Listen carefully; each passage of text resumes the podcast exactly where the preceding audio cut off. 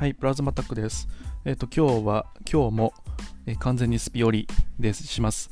えっ、と、あ、スピオリっていうか、えっ、と、ぶつ、ぶっ飛んだ話。えっ、と、まず、えっ、と、端的に言うと、地球の中身は空洞です。知ってた？地球の中って空洞なんだよ。やばくね？あのね、ロバート・バート証拠だっけな。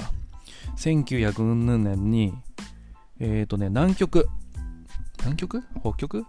北極かなの上空を、えーとテスト飛行してましたと。で、その人が運転してたら、これ実話よ。記録残ってんの。これ実話でね。あ、本も出てるし、いろいろ。バート証拠だったかな。地球内部バート証拠とかでグールターも出てくる。でね、上空飛んでたな、ケーキはね、ケーキっていうのはあの、メーターね。ガタガタガタガタってなって、でね、うわ、やばいってなったら、下見たらね、森が広がってたんだって。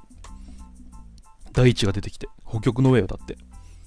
大地がね、出てきて、うわ、なんだここってマンモスも歩いてたらしいんだよ、下に。で、しばらくそこ滞在したらしいんだって。あ、滞在したのは別の人か。オラフ・ヤンセンっていう人。息子とね、ヨットでね、冒険してたらね、急にね、温暖な気候になって迷い込んで、で、しかもね、巨人がね、迎えに来てくれたんだって。そこでしばらく2、3年住んで、で、帰ったんだって、ちゃんと。そ、それもね、残ってる。本がある、ちゃんと。ただ、それをね、鵜呑みに信じるっていうんじゃなくて、もちろんこの前も言ったけど、バランス。で、文献が残ってるから、わあ、すごいなで、いいんだけども、でも実際ね、地球ってさ、地球内部ってさ、多分学校の授業に習ったと思うけど、なんか真ん中にコアがあってさ、で、地層があって、みたいな。そのコアが動いてるから磁場があるんだとかさ、言ってるけどさ、でもね、ぶっちゃけね、誰もね、見たことないんだよ、地球の内部って。掘ったことないの。掘れないんだって、確か。どんな重機使っても。やばくない？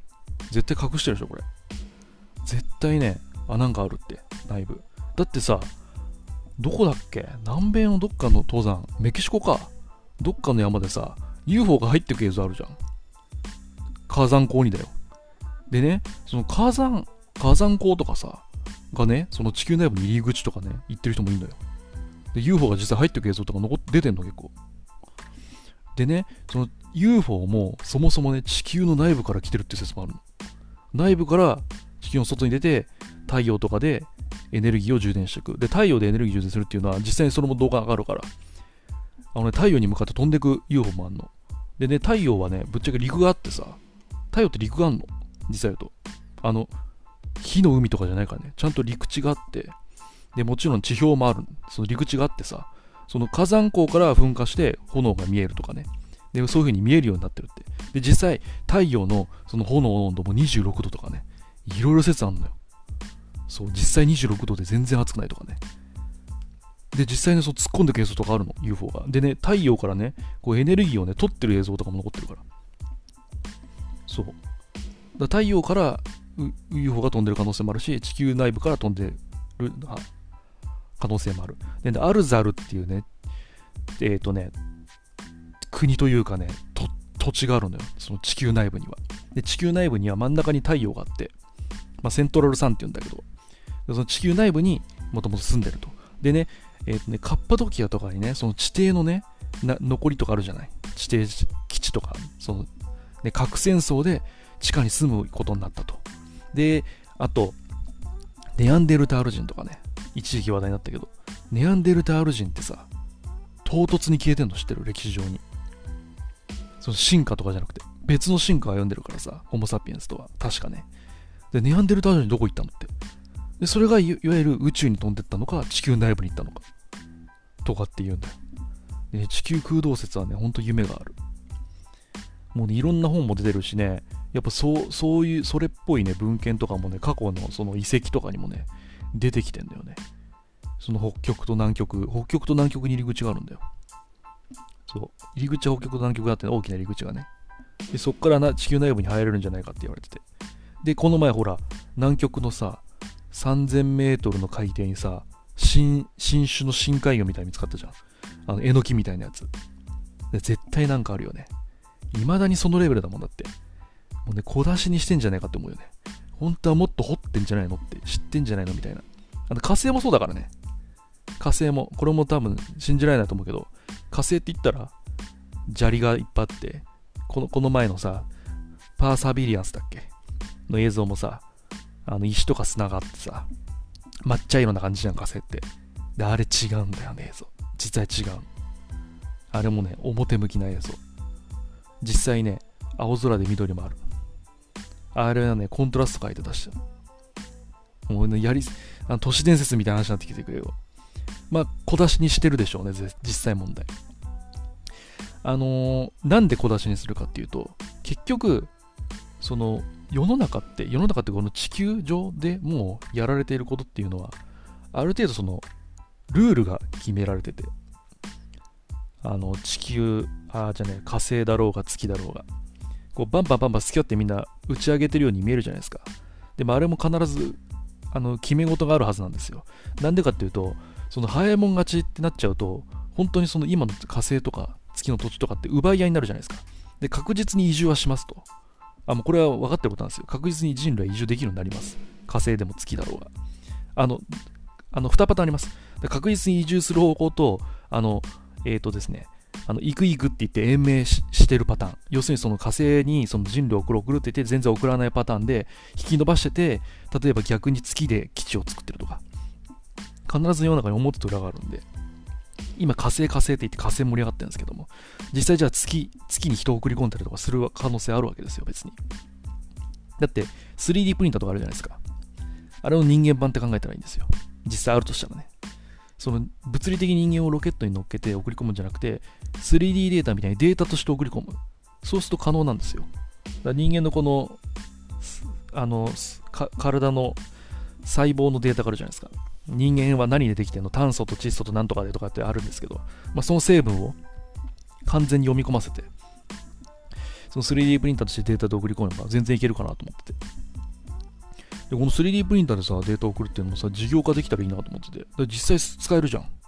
だって物理的に送れないんだったらもうデータで飛ばすしかないでしょ。で、その現地でさ、物理的に再現できればいいじゃん。例えば、野菜とかさ、キャベツとか、そう何トン送る、飛行機、ロケット乗せるんじゃなくて、何トン分をデータで送ってデータで再現するっていう。そのキャベツの成分をさ、向こうで送ってとかさ。まあ多分これもいつか実現すると思う。確実に。だって 3D プリンターがあるんだもん。3D プリンターがあるってことはもう多分その先も考えられてるから絶対に。じゃあ次で、次何？物理的なものデータで送ろうとかさ。今だって 3D データも、その素材、そのプラスチックの素材とかをあの入れてるからこそ 3D 化できるわけだって。でその素材を月なり火星なり持っていけばいくらでも再現できるからもうデータ絶対飛ばせるんだからだってもう火星の映像とか送られてくるでしょ NASA とか。で、YouTube でも見れるじゃん、我々も。だからもうデータのやり取り余裕なのよ。5G だとか言ってるけど。あ、5G もね、あの、小出しにしてるからね。もう多分10時、10時、言葉わかんないけどもう、10時ぐらいまであの開発済みなはずだから。何でもそうなのよ。あの、Apple、MacBook とかさ、な機材とかも必ず小出しにしてんのよ。iPhone なんかもろそうだよね。こう毎年毎年小出しにしててさ、あれ一気に開発できるはずなの、絶対に。でもじゃない、で、なんて考察してるかっていうか、LTV とかさ、ライフタイムバリューとかっていうその IT 用語があるんだけど、要するに長く反映しないと成功にはならないから、その商売として長く売れ続売れ続けないといけないから小出しにしてんだよね。今年はこれ、今年は来年はこれ、今年はこれ、今年はこれ、今年はこれ、つって、毎年毎年売り上げ出さないといけないから。まあ、だからそれは、だからそれはしょうがないんだけどね。ただ一気に全部載せして、あの自分を追い込んで、あの、新しい01を生み出すとかっ一重をやるとかっていうのも、あまあビジネスっていうか、やり方としては合ってるんだけども、まあなかなか見ないね、そういうところは。常にママイナーアップデートをしてやっていくみたいな感じで。まあ、地球内部からえらい話がそれたけど、まあそうそう、地球内部は空洞ですと。まあ、そう。その地球内部にいるのも宇宙人じゃなくて人間らしいよ。その、もともと地表に住んでた人たち。が地球内部に行ったとか、まあいろいろあるんだけど、まあ、宇宙人がわざわざ来て地球に内部に住むっていうのも、まあ面白いっちゃ面白いけど、まあそこまでするメリットっていうか、あるのかもわかんないし、実際その地球人、地球人がその宇宙でトップにいるかといったら多分そうじゃないと思ってるし、そうじゃないと思ってるし、そうでもあると思ってるし、ただ次元が違うからこの前も言ったけど目で見えないとかあのも顕微鏡に映んないとかさそういうのもあるかもしれないけど。まあ普通に考えたらね地球だけ人類いる人類というか地球にだけ生命体がいるっていうのはちょっと無理があるよね。どう考えても。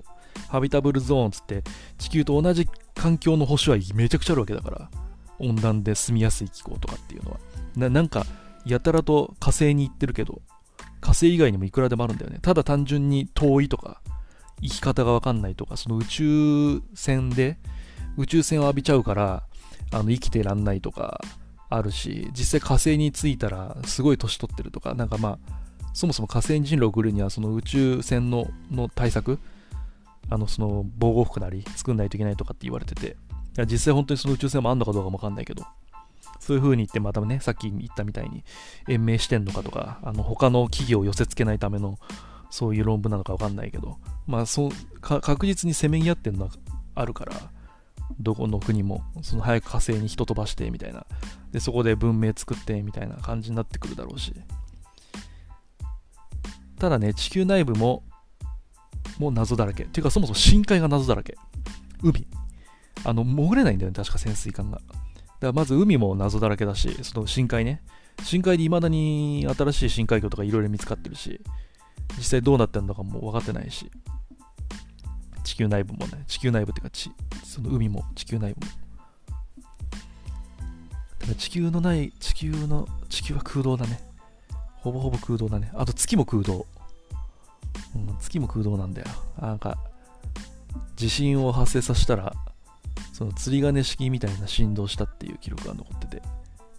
要するに響いてる感じねずっと。波形で出すとわかるんだけど。だからね地球だブラジルの皆さんこんにちはとかっていうなんかネタがあったけどね、ブラジルの前にね、地球内部の人に届くからね。そう、まあ、ぜひググってみてください。ググったらいろいろ落ちてるんで。